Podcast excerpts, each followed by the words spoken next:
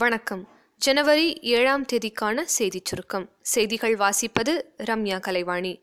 பொருளாதாரத்தில் பின்தங்கிய முற்பட்ட வகுப்பினருக்கு கூடுதலாக பத்து சதவிகிதம் இடஒதுக்கீடு வழங்குவதற்கு மத்திய அரசு முடிவு செய்துள்ளது. மண்டபம் ரயில் நிலையத்திலிருந்து இன்று மாலை நான்கு முப்பது மணிக்கு புறப்பட வேண்டிய ராமேஸ்வரம் திருப்பதி விரைவு ரயில் தாமதமாக இன்று இரவு பதினொன்று முப்பது மணிக்கு புறப்படும் என்று தெரிவிக்கப்பட்டுள்ளது. ஏப்ரல் பத்தொன்பதாம் தேதி வரை பதினெட்டு தொகுதிகளுக்கு தேர்தல் நடத்த வேண்டாம் என தமிழக தலைமை செயலர் கடிதம் அனுப்பியுள்ளதாக தேர்தல் ஆணையம் தெரிவித்துள்ளது.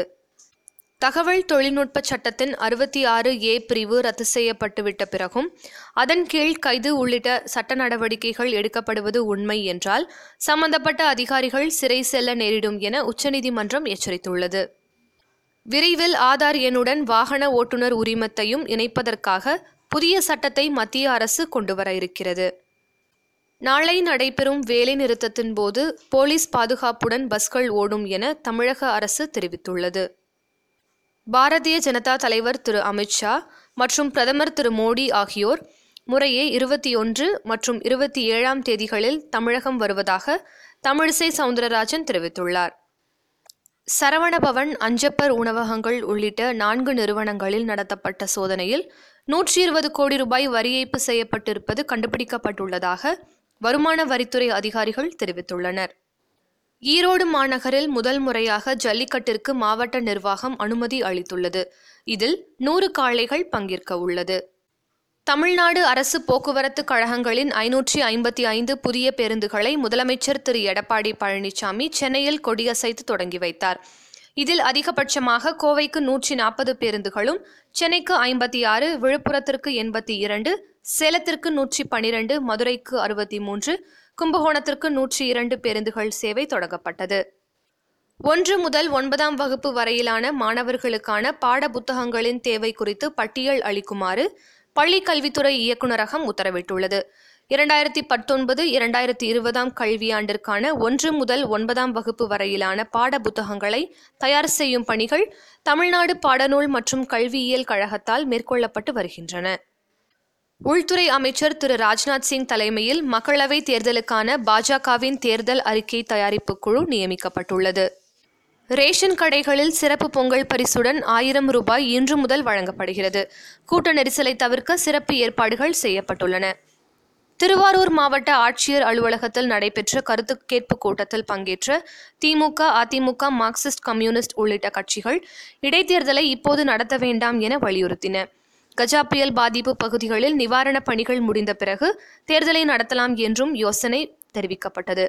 இந்நிலையில் திருவாரூர் தொகுதி இடைத்தேர்தலை ரத்து செய்து தலைமை தேர்தல் ஆணையம் உத்தரவிட்டுள்ளது. பன்னாட்டுச் செய்திகள். லண்டனைச் சேர்ந்த எலக்ட்ரிக் எஸ்யூவி ரக கார் மின் சிக்கனத்தை நிரூபிக்கும் வகையில் காஷ்மீரில் தொடங்கி கன்னியாகுமரி வரையான பயணத்தை பனிரெண்டு முறை ரீசார்ஜில் மேற்கொள்ள திட்டமிட்டுள்ளது. அந்தமான் நிக்கோபார் தீவுகளில் புதிதாக கடற்படையின் விமான தளம் அமைக்கப்படுகிறது. வரும் இருபத்தி நாலாம் தேதி அந்தமான் நிக்கோபார் இராணுவ தலைமை தளபதி வைஸ் அட்மிரல் பிம்லா வர்மா இதனை தொடங்கி வைக்க உள்ளார் பங்குச்சந்தை இன்று ஏற்றத்துடன் நிறைவடைந்தது. மும்பை பங்குச்சந்தையான சென்செக்ஸ் நூற்றி ஐம்பத்தி ஐந்து புள்ளிகள் அதிகரித்து முப்பத்தி ஐயாயிரத்தி எட்நூத்தி ஐம்பது புள்ளிகளாகவும் தேசிய பங்குச்சந்தையான நிப்டி நாற்பத்தி நான்கு புள்ளிகள் அதிகரித்து பத்தாயிரத்தி எழுநூற்றி எழுபத்தி இரண்டு புள்ளிகளாகவும் இருந்தது. விளையாட்டுச் செய்திகள். சிட்னி மைதானத்தில் மழை பெய்ததால் கடைசி நாள் ஆட்டம் தொடங்கவில்லை. இறுதியில் போட்டி சமனில் முடிந்ததாக அறிவிக்கப்பட்டது. இதனால் இரண்டுக்கு ஒன்று என்ற கணக்கில் இந்திய அணி தொடரை கைப்பற்றியது. இதன் மூலம் ஆஸ்திரேலிய மண்ணில் முதல் முறையாக டெஸ்ட் தொடரை கைப்பற்றி விராட் கோலி தலைமையிலான இந்திய அணி வரலாறு படைத்துள்ளது. ஆட்ட நாயகன் மற்றும் தொடர் நாயகன் விருதை புஜாரா பெற்றுள்ளார். மேலும் ஆஸ்திரேலிய மண்ணில் முதல் முதலில் டெஸ்ட் தொடரை வென்ற ஆசிய கேப்டன் என்ற பெருமையை விராட் கோலி பெற்றுள்ளார். ஆசிய கோப்பை கால்பந்து போட்டியில் தாய்லாந்து அணியை வீழ்த்தி நான்குக்கு ஒன்று என்ற கோல் கணக்கில் இந்திய அணி அபார வெற்றி பெற்றது.